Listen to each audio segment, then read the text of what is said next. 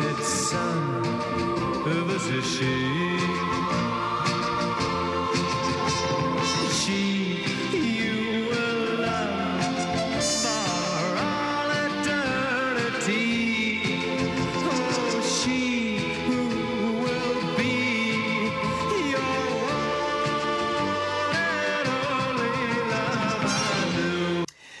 this is podcast number 284 entitled They Came From Beyond Space. And we have just heard John Leyton's Joe Meek produced single, Son, This Is She, which is probably one of the most um, strikingly daffy and totally wonderful pop singles of its era the singer has heard directly from God, Son, this is she. Just the nominative pronoun alone is enough to endear this song to us. The um, theme of the cast today is inspiration, and I draw inspiration from Joe Meek because he, who was an independent record producer in London during the late 50s and early to later 60s, was a man of utter inspired musical flourishes and um, technical breakthroughs and uh, insightful um, notes and possibilities in almost every single song he ever recorded, which includes hundreds, mostly failed pop singles. And yet, what is so striking about Joe's productions is that for the most part, he was dealing with lifeless, inert, and it, the very best way of putting it, second rate performers for a variety of reasons, which I could go into, and I may have talked about them a year or two earlier. He was confronted with having to record mostly. Um, second rate, uh, second ratedly gifted people. It's just a fact. The important um, singers of the year were being recorded by um, other very marvelous uh, producers. So he, who was, in my opinion, as inspired, if not more so, than all the others, George Martin and Epstein and uh, Mickie Most and so forth, uh, was sort of almost forced, partly for financial reasons and a few other reasons as well, to record sort of groups, little vans of 17 year olds who would drive down on a Saturday morning from somewhere in Sheffield and uh, ask to record with Joe, and then he would turn what was extremely mediocre derivative material into gold. And yet, because he was dealing with lousy, sort of not much talent, it never really came off, except in maybe three or four cases, which I could talk about. But most of his songs, the best ones, are for our purposes, those where he is dealing with limited talent and really not very uh, hook depth of song, and yet he puts in uh, a sudden segue or a um, an instrumental interlude or a voiceover or reverb or what's called uh, a, heavily condensed sound that uh, lifts it to the stratosphere, or in this case, the heavenly chorus and the um, concept of the song, which, by the way, was also recorded by John Leyton uh, to try to make some money in the continent in French. And the French version is not as good. You can listen to it on YouTube because they mute the religious angle. Um, that's what's so interesting. They, they, they, they somehow thought they must be going to a more secular group, so they mute the religious angle en français, which is so strong in the English language version. Well, let's think about for a minute um, inspiration, your inspiration and my inspiration. And what are we dealing with here? We're dealing with human beings, me and you, who are basically who are flawed. Um, Jonathan Linebaugh has sent me some remarkable quotations this week from letters uh, and journals of Thornton Wilder, quotes I had never seen before. Matter of fact, yesterday I was teaching at St. Matthew's Episcopal Church in Bedford, and I quoted one of Thornton Wilder's quotes, which John had sent me, and a lady, a very literate lady in the congregation, was uh, utter, utterly. Uh, blown away by it. He said, I have to have that quote. And I said, Well, I'm not quite sure I know the exact source, but I can give you the exact words. I owe Jono something because Thornton Wilder basically said that when he was attacked during the Depression for writing novels that were not really relevant to political or economic themes that many on the left in those days, for a change, were focused on, he said, No, I these people who criticize me for not being sort of more, more, more in the time, in the moment of the Great Depression, don't realize that uh, they think they were born just in 1900 to use his context and they they really um, don't realize that a man is not purely the result of uh, economic factors. Uh, he is uh, when you take the a burden from one group and place it on another economically um, you just then place another burden on somebody else. In other words lifting a burden in political economic or temporal terms almost always means that human nature places it in the back of someone else. And then later on uh, you, people come along to take it from the someone else and put it on back on the original one there's a cyclical character of human, the human problem. And then he went on to say that the only really universal thing, that which all people of all times, this is Thornton Wilder speaking, can relate to, are anger and love and surprise and um, loss and uh, those are the universal dimensions. Well, uh, that was an inspired note because it uh, said that we are really um, dealing with a message that we need. All of us has been the victim of anger, loss, surprise, or um, um, love gone wrong or love gone right. This is where we need it. We need hope. We need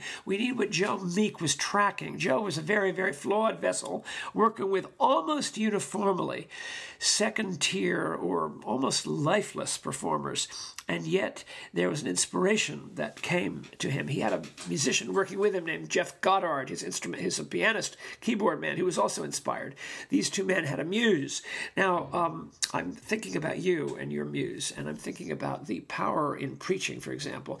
You know, you, all all you can say in the pulpit, you're you. You're nobody else. You can't be this person. You can't be that person. But you can look for you have every right to ask for, and you've been given in many ways inspiration through the power of God.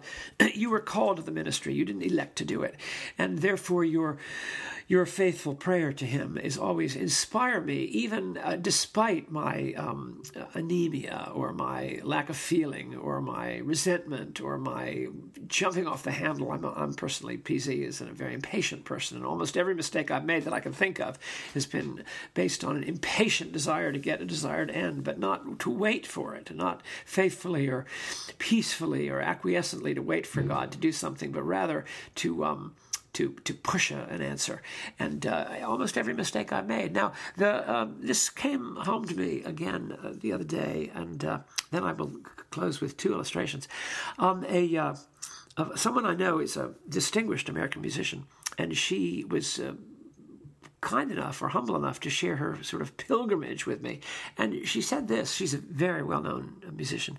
And uh, she said, uh, When I was 18, I went to Europe. I was looking for answers. I simply dropped everything and went to France, in fact, to look for answers.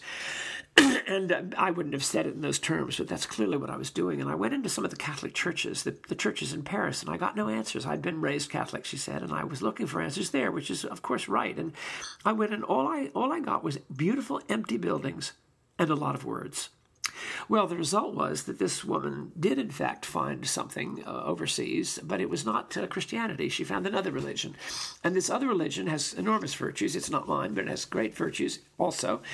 and she became a, a, a, very, very persistent and engaged and enduring, and to this day, uh, extraordinarily conscientious, conscientious um, adherent of this religion, and it's helped her a great deal. And I was so struck by the fact that our faith had given her nothing. It was the husk, the form without the substance, the the the surface without the matter, and. Um, she'd gotten it somewhere else. And I thought to myself, you know, we're all on this pilgrimage. Everybody's looking. She was looking for something. And in fact, her certainly her gift that God has given her in musicianship has advanced to the first rank of uh, of honor in the world's terms, and I think it's well deserved. Now, I only say that because we are, if you want to find uh, the inspiration that Joe Meek had despite all, or that this uh, person I was talking to, or Mary and I have felt. You, you often have to go somewhere. I do encourage you to consider pilgrimage. People sometimes will say to me, you know, I'm in a rut. I, I, am going nowhere. This job is, I've been in the, the rector of this church too long, or I'm,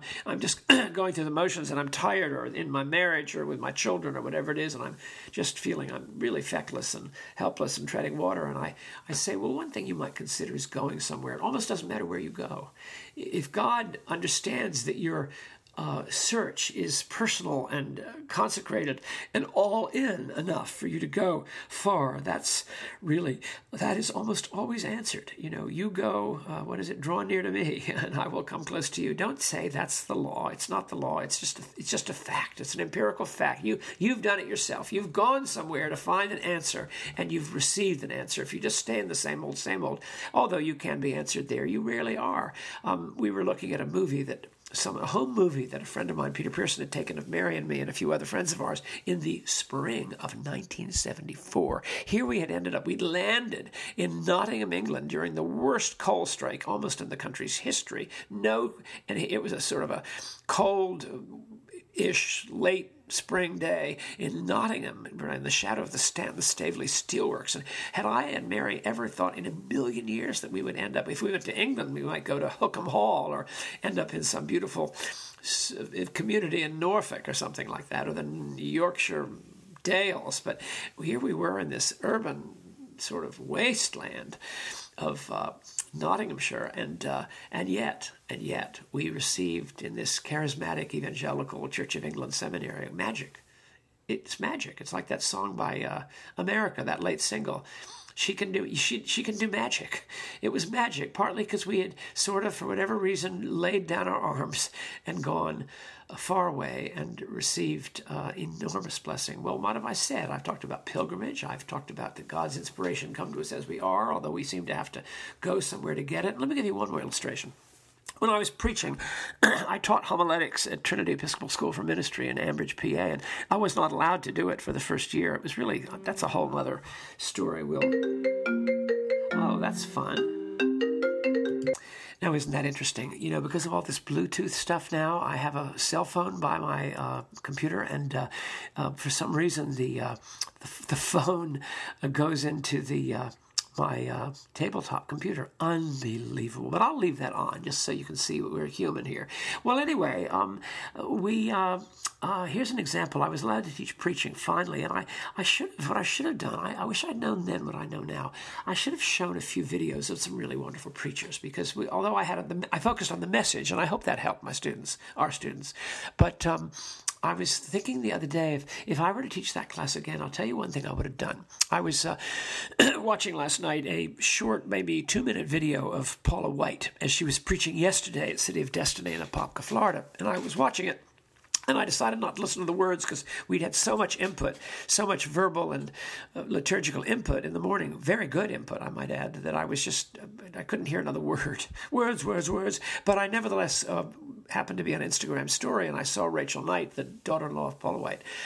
I saw her. Um, her, I saw she'd done a recording, so I turned down the sound of my phone and watched Pastor Paula as she preached. I watched two minutes of it, and what struck me was the inspiration in the woman's um, body language, in the way she holds herself. What struck me, even without, and I believe the words are almost always inspired from her. I see her in Delphic terms, as you know, and I won't dwell on that too much, but I will say this.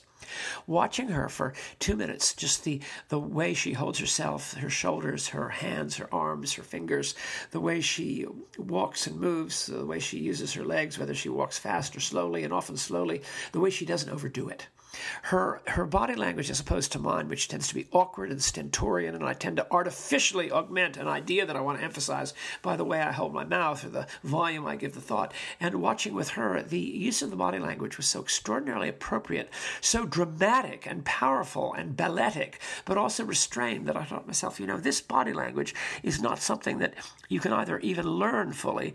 This is inspired it is possible to be inspired. And I thought to myself after watching that, I wish I'd taken a group of my students to see and hear, because the inspiration that can come through vessels that are, you know, all we are is who we are short, tall, you know, skinny, stout, uh, educated, you know, through the school of hard knocks, uh, or, you know, um, TMI and some Ivy League school and graduate school.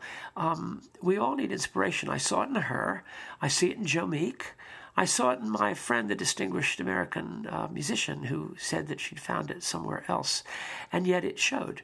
And I want you to think about inspiration today. I go to the fount, and I uh, need sometimes to go far away.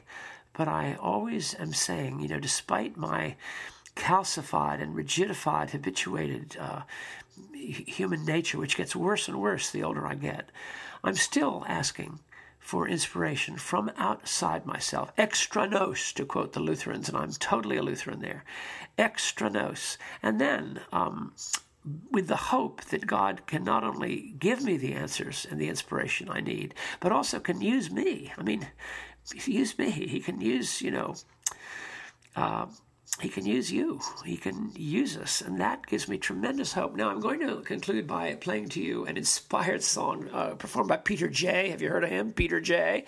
He was a protege for a short time of Joe Meek. And his uh, performance of a song called Paradise Garden is another one of the all time wild, notice I say all time and wild uh, pop songs ever created. And uh, I hope you love it, and I hope you see through it, and I hope it gives you hope that you too can walk in Paradise Garden. Thank you very much.